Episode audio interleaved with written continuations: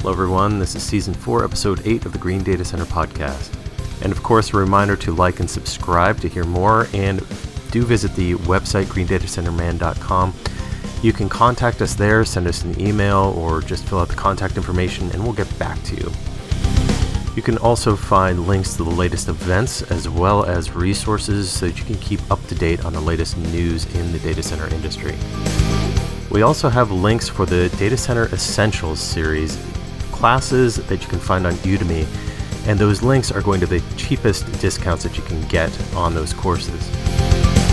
Now, they were set up so that anyone in the data center industry can either get a refresh or fill in some gaps of items they might not know about but it helps to launch their career into the data center business. If you have any questions about them or their content, again, feel free to reach out. Happy to answer and get connected. Okay, first thing is first. We have had an entire year of this project, basically developing and publishing episodes, 44 episodes throughout the last year. The aim was to have weekly episodes. We missed that mark by about eight episodes, but that's okay.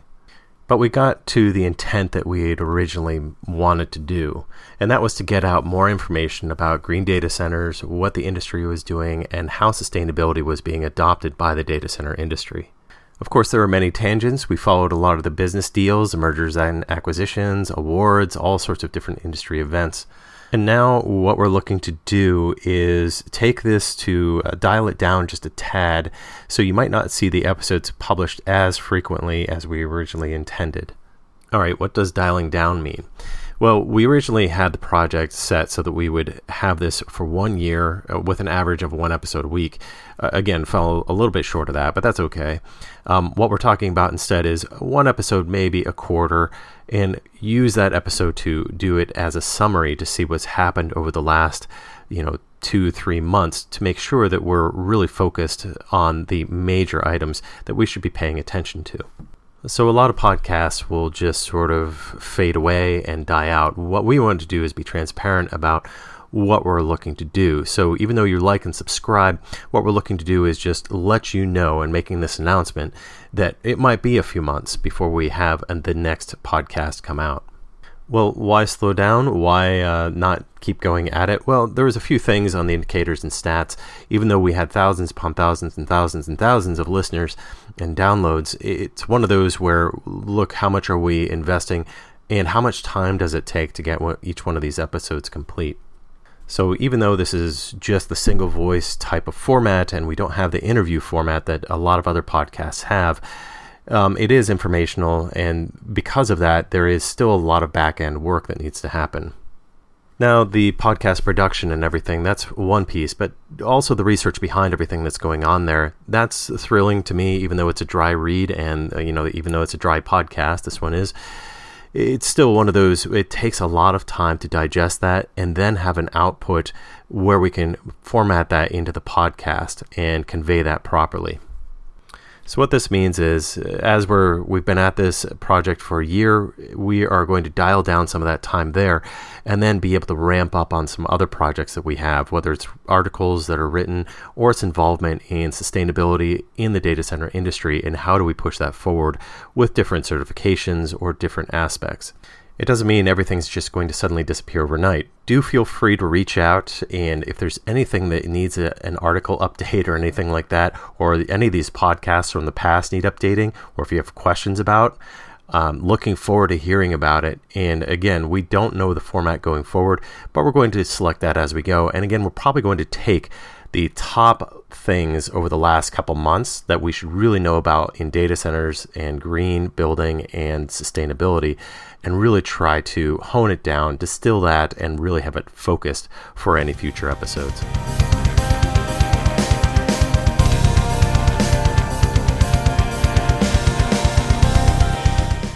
Let's talk about a new data center company called Radius DC. This was just recently launched by IPI. And IPI, if you don't know them, they're an investment firm. So if you think of the major investment firms that bring a lot of capital behind that digital infrastructure and data centers, they're one of the big ones. And uh, they've had a couple other data center companies that they've gone ahead and bought and then merged them together. So if you recall, Infomart, um, say several years back, and T5, also several years back, well, they took the assets from both of those companies, which weren't necessarily the same. They had um, not many overlaps as far as what they're looking at for their data centers and their target audiences, um, for the most part and they were able to merge those two companies and into Stack Infrastructure. And Stack Infrastructure has been going strong since 2019. So you might be asking, well, why have another company and call it Radius DC? Well, Radius is developed by IPI to be more of the edge data center company. So they're there to compete not with what Stack is doing on their infrastructure development, but they're looking at that edge growth and they're saying we need to fill this gap in the market because it's not just those major markets that are that we're going after it's everything that's out there. All the other cities that are underserved or served to a degree but it's been sort of haphazard um, cobbling together. What they're looking to do is do the same thing and replicate it around all these other cities.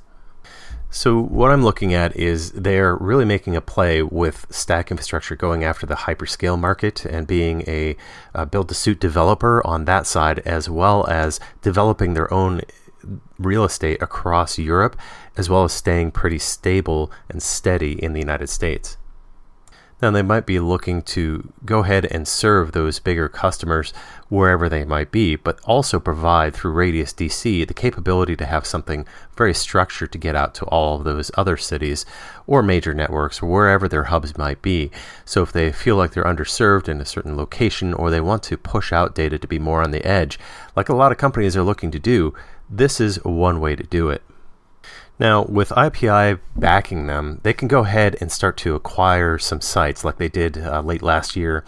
They acquired a site in Denver, Colorado, and they're already investing in that to reopen it as a new data center space this year. So you can see how quickly they're looking to turn around some of these spaces in order to make them become available. Now, if you think about Denver, Colorado, yes, it's it's got some data centers, but it's not necessarily known as a data center hub like uh, many of the other spots throughout the United States or the world. But it proves the point of what Radius DC is looking to do and them coming to Denver as well as all the other major markets. Think of the cities that have a major sports league team that's involved there, but don't necessarily have a major data center hub. They're probably targeting those cities to start with, as well as some of the other minor cities that might be uh, more of the suburbs or outer cities of some of those big cities as well. Now, think about the maturity also of that um, modular market and to me, that looks like a good play where they might be able to set up a lot of these manufacturers to go ahead and provide new equipment or specialized um, equipment that fits their particular portfolio that they're looking to launch, especially when they're looking to, say, wedge things in certain locations or cities. And looking at that cheaper real estate along with that power availability, what can they do? Are they going to be able to launch, say, 2 megawatt or 4 megawatt, 5 megawatt blocks? Those kinds of things, and do that everywhere. And if you can start to do that in a lot of locations and be able to manage that thoroughly, that's probably going to be a, a very good position for them. Now, do they have competition? Absolutely. There's already been some of those players that have been out there for a while, um, those that have built things up from the edge. Um, and you know, think of those edge named companies, but also um, Evoque is another one, and they've got a major backer as well with Brookfield behind them. So if you think about that, what they've been doing has been growing with those major markets, but also in some of those other markets as well to provide a unique service that's going to be probably on par, if not better, than what Radius DC or Stack has been providing thus far. And that goes along with all the services that, Evoque can provide, not just the, the, data center space, and be able to have somebody move in and, and be operational. Evoque is basically doing it in a very fast fashion. So they've got some competition, or Radius DC has some competition on that. So maybe they're going to be competitive on price instead. But again, Evoque's price is pretty competitive, so they're really winning out in the market in a lot of ways. So we'll see how these uh, these firms go at it and uh, what might come between the two of them as they uh, as they progress. But looking more for Radius DC and what their next moves are going to be, as well as how much money IPI is going to invest in in the growth of that before they start looking at other other means, maybe with less competition.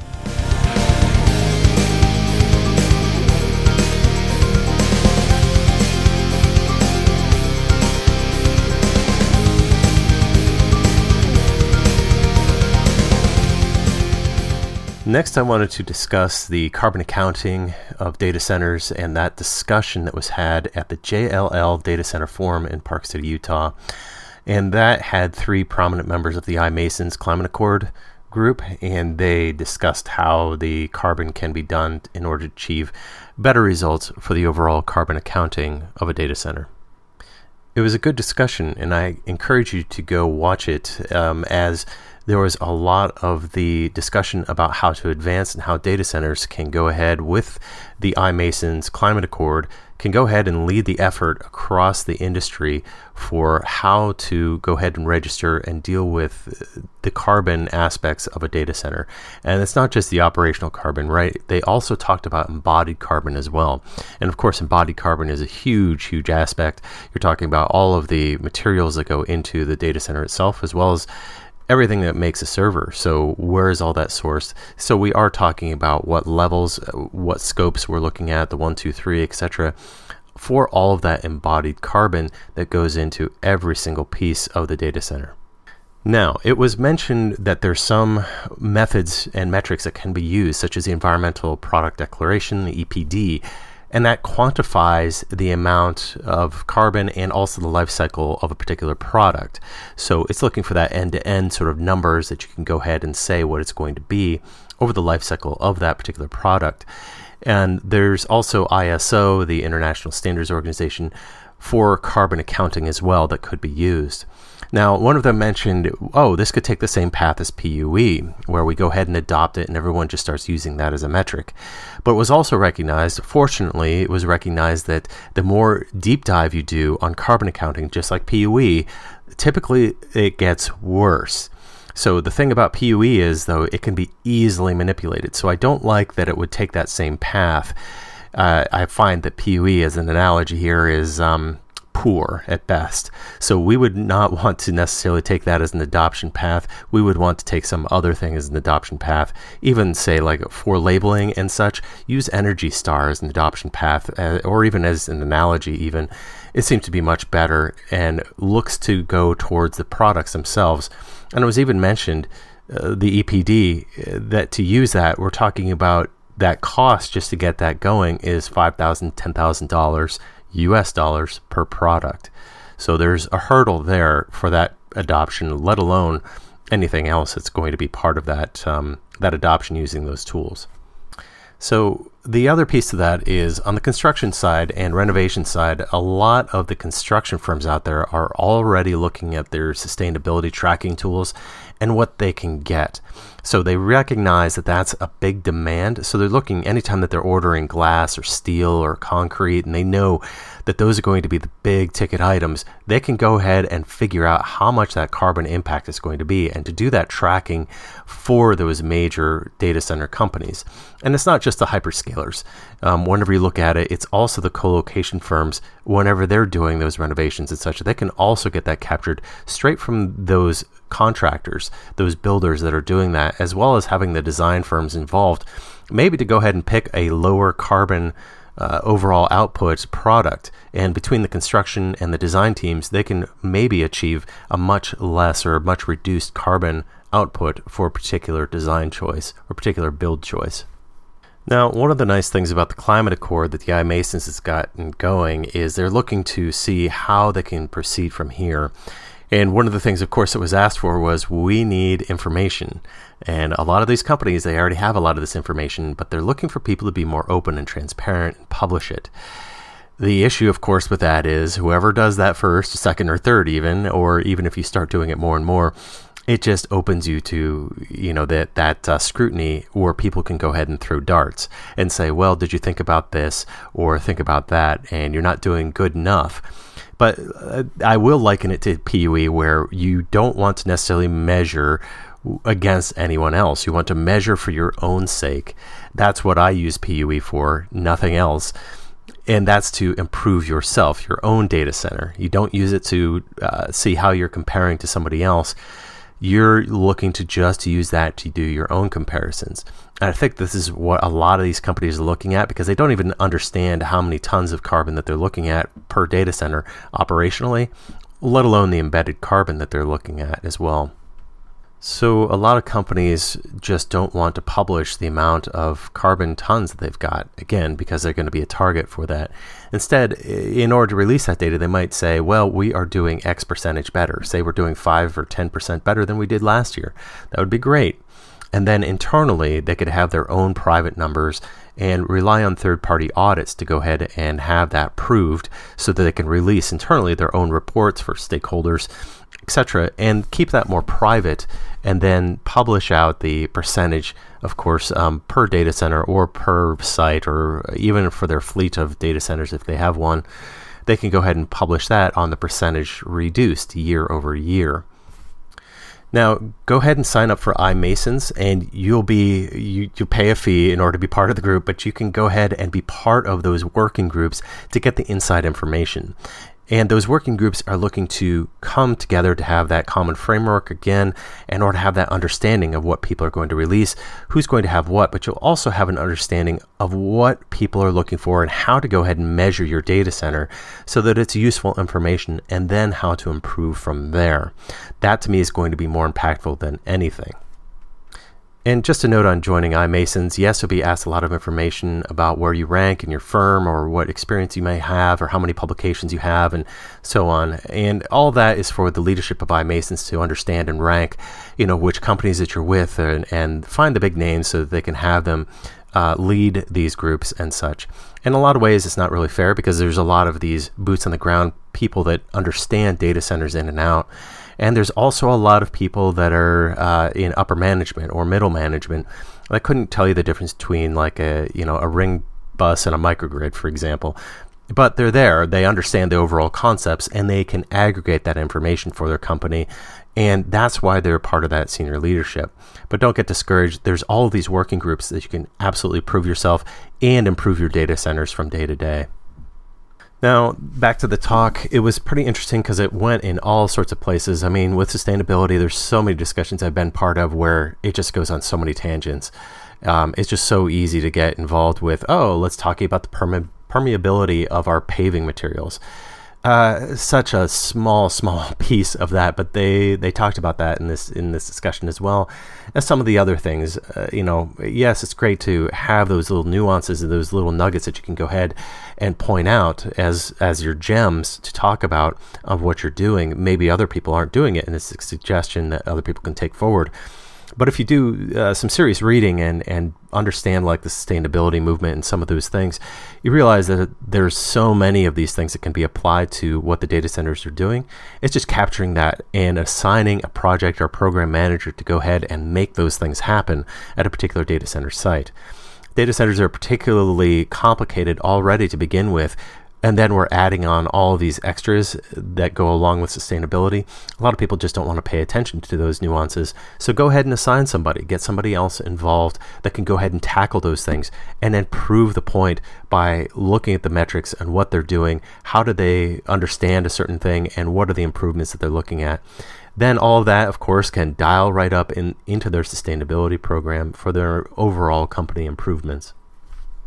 And when you go through all of that sustainability effort, you know, even as an upper level manager, you would be able to see, look, even though we've talked about some of those gems and they might be just standalone things at a certain campus, you'll understand that there's a whole treasure trove of things to talk about by the time you add it all up. And that to me is more important that you can go ahead and say, well, here's some of the things on that treasure that we had to, to leave behind. We could only carry so much on this particular data center, but there are things that could be added later or improved later. And whenever you're looking at that whole sustainability solution, you start to understand what are the major ones, what's the real prize piece out of that treasure chest that you're going to go ahead and strive for. And again, that's one of those where if you're doing data center construction, the concrete, the glass, the steel, those are the major items that you're striving for there. On the operations, how are we doing that to save water and energy?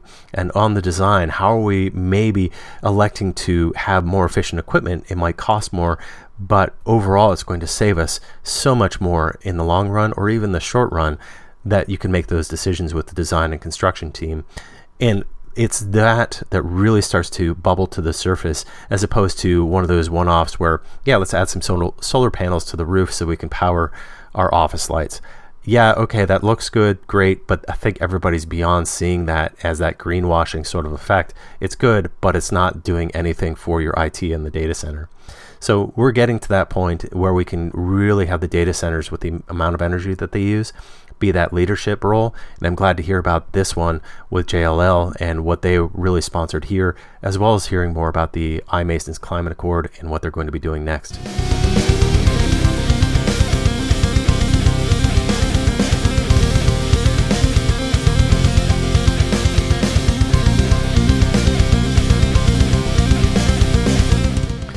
Okay, let's return back to talking about fuel cells. And um, for data centers, they've been operating for a while now with a couple different groups, as well as some government entities. And that's with some of the major uh, fuel cell operators. Um, if you want to think about Bloom Energy or Fuel Cell Technology, there's a couple different companies that um, are really huge on the fuel cells, as well as providing fuel cells for data center customers, or um, you might want to just say mission critical customers. Now, this really came to prominence because we're looking at those markets, say Ireland and Singapore, uh, that are starting to come across limitations based on the amount of power available.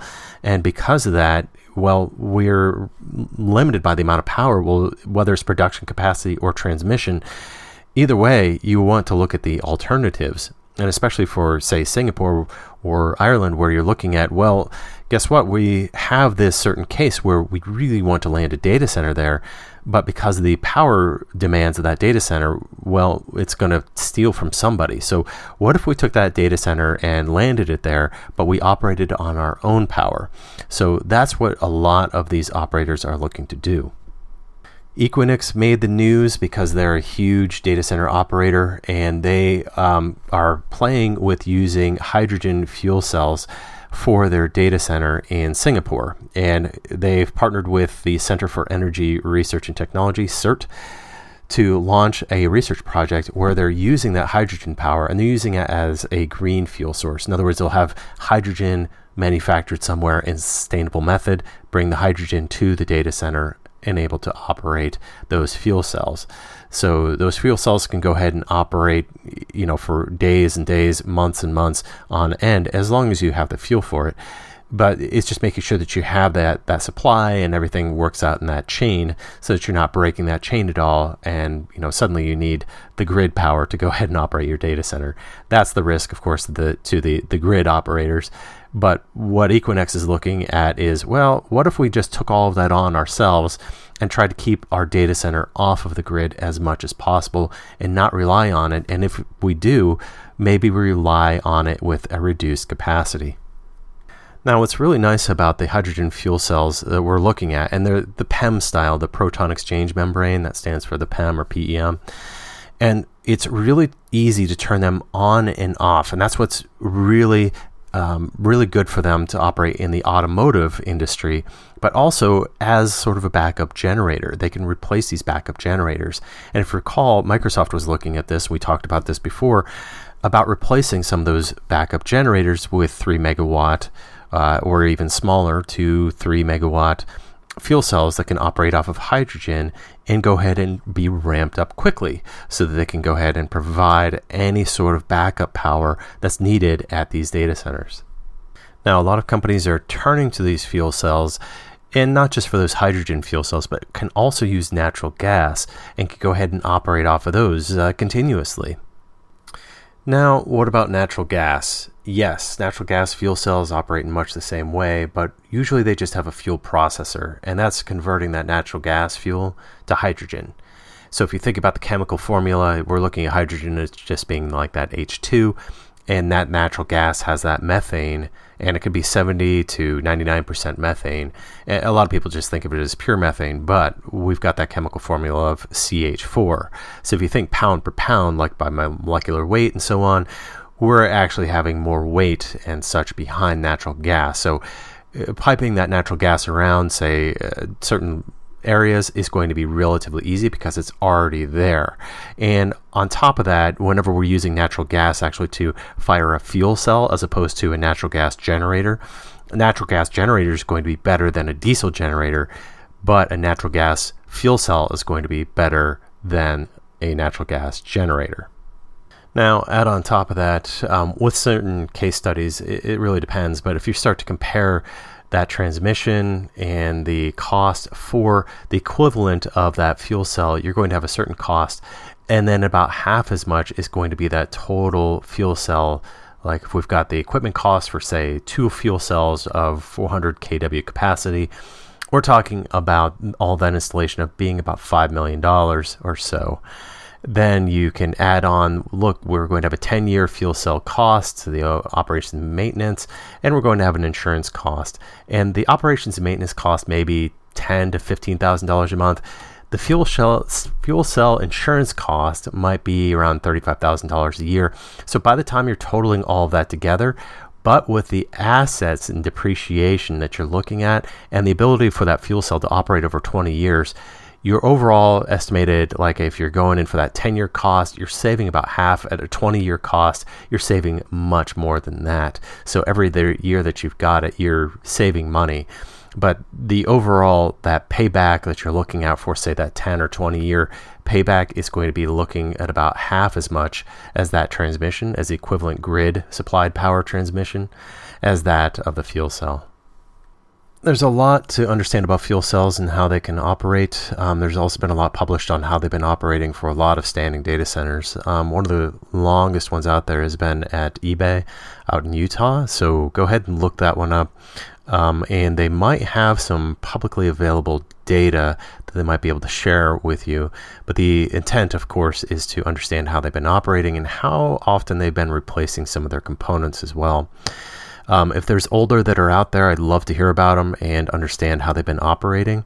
As I know some uh, data centers have taken off the fuel cells altogether based on certain operational parameters. So I'd be looking forward to hearing some of those stories as well if you've got them. Thanks.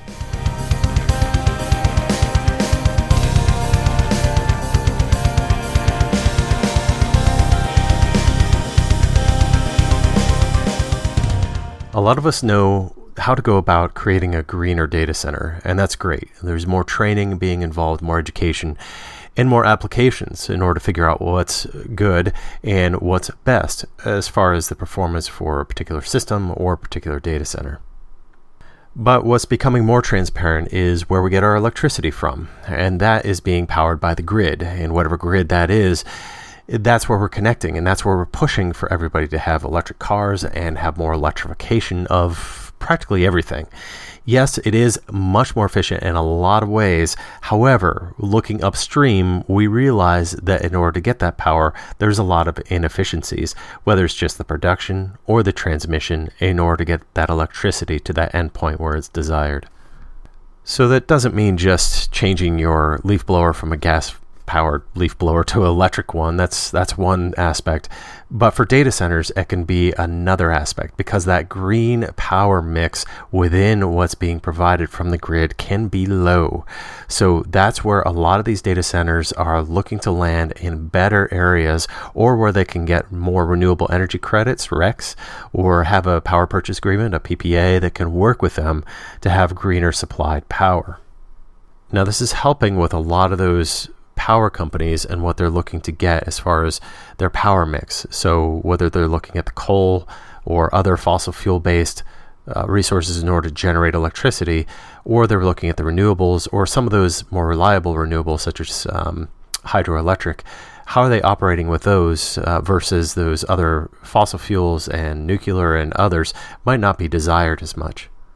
And when data centers land, they really have that power to add, you know, megawatts upon megawatts, hundreds of megawatts at a time as they're growing, say over two to five years, whenever they start to whenever they come to fruition on a particular site to drive that. And again, that can be done with those RECs and PPAs but also with their own renewables and own on-site generation. That's one of the reasons why we talked about fuel cells today is because we're also looking at the limitations, those power constraints at all of these different sites. And we might see those coming soon to locations, including the major data center hubs that you think about. So think of Silicon Valley and the even greatest hub of data centers in Northern Virginia. We might see power constraints coming in the future, especially as more and more power is being provided for more and more data centers. So if you think about the data center growth versus the infrastructure growth, they're not at the same pace. Because of that, we're likely to see some of these power companies say, well, you know, we originally talked about providing you, say, 100 megawatts at this site. We're only going to provide you, say, 50. And that is a huge hit whenever you're developing a data center and relying on that power company to provide you the power. So if they're doing that and they do that across the board with a you know a certain area, say Northern Virginia, just a blanket area that the the power company and the you know the entire state is looking at, that can be a massive effect. So how do you get around that? How do you work with the power companies to figure out what was promised versus what can be delivered? So it does come down to timing and what can be provided and when. So a lot of these power companies are, of course, pushing things out, and we're talking about pushing them out by years. So that can be problematic for many of these data center developers that have already acquired land and started to do rezoning or all the other things that it takes to go ahead and get the local jurisdictions to approve of a data center and start to get it built. And that's that timing means that if you're looking several years out before you're going to have a data center where you can actually put a server and get it operational, and you're just looking at uh, open land or redeveloped land, that can be problematic for your timing. So suddenly, all of these developers might be looking instead of that major hub of Ashburn and um, some of the, you know, the power constraints that might be hitting there, as well as other locations. People are going to be moving out and moving to other places like um, Quantum Loophole uh, made their move to Frederick, Maryland, and probably a really wise move now. They're probably going to get a lot of business with people d- that just want to soak up that demand of that data center space that they're looking for. They can't get the power that was originally promised in Northern Virginia, so they're going to provide that elsewhere, nearby, but elsewhere.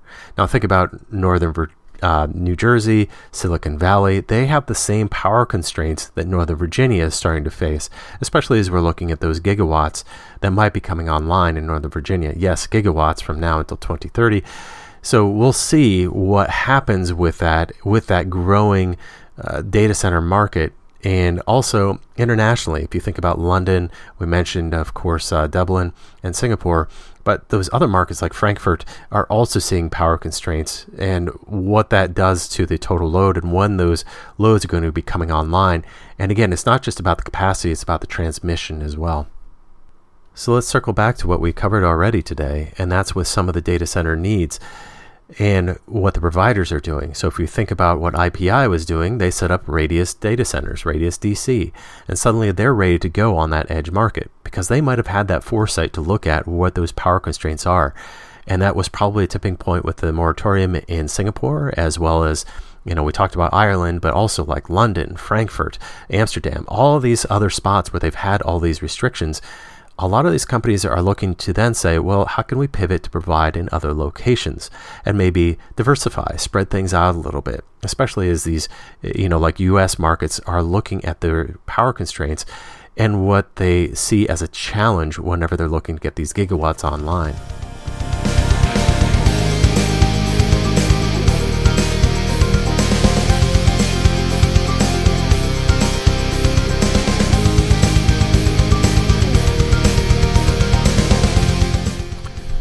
All right, wanted to touch on the overall data center market and where does it stand? We're at about $220 billion market um, overall, depending on the different studies, but that's one of the most recent studies, um, independent studies, to look at what that market research is now.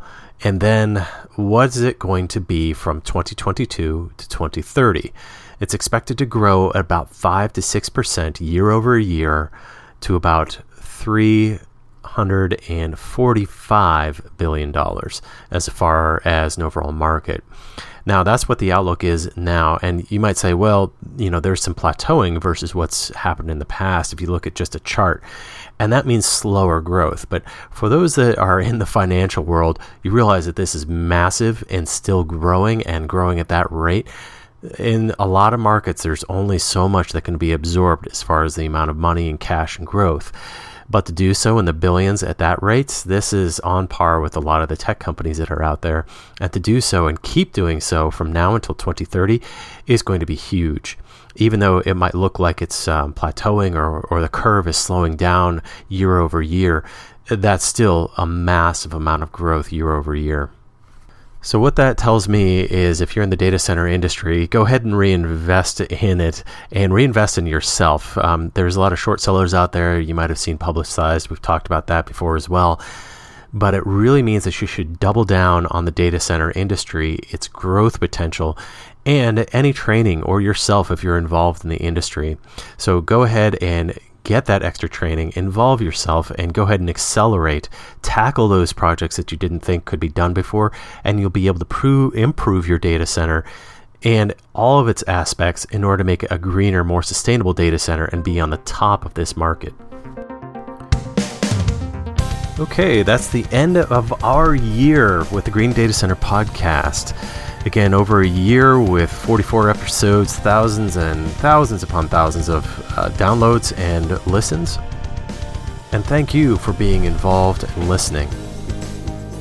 Feel free to reach out with the website still at any time if you're looking for any information, any guidance, want some help with something. That's the greendatacenterman.com. We've got links to all sorts of articles, uh, different sites, and to get you involved in the industry quickly. We still have the Data Center Essentials courses on the website, and if you go ahead and click on there, you're going to get the deepest discount on udemy.com.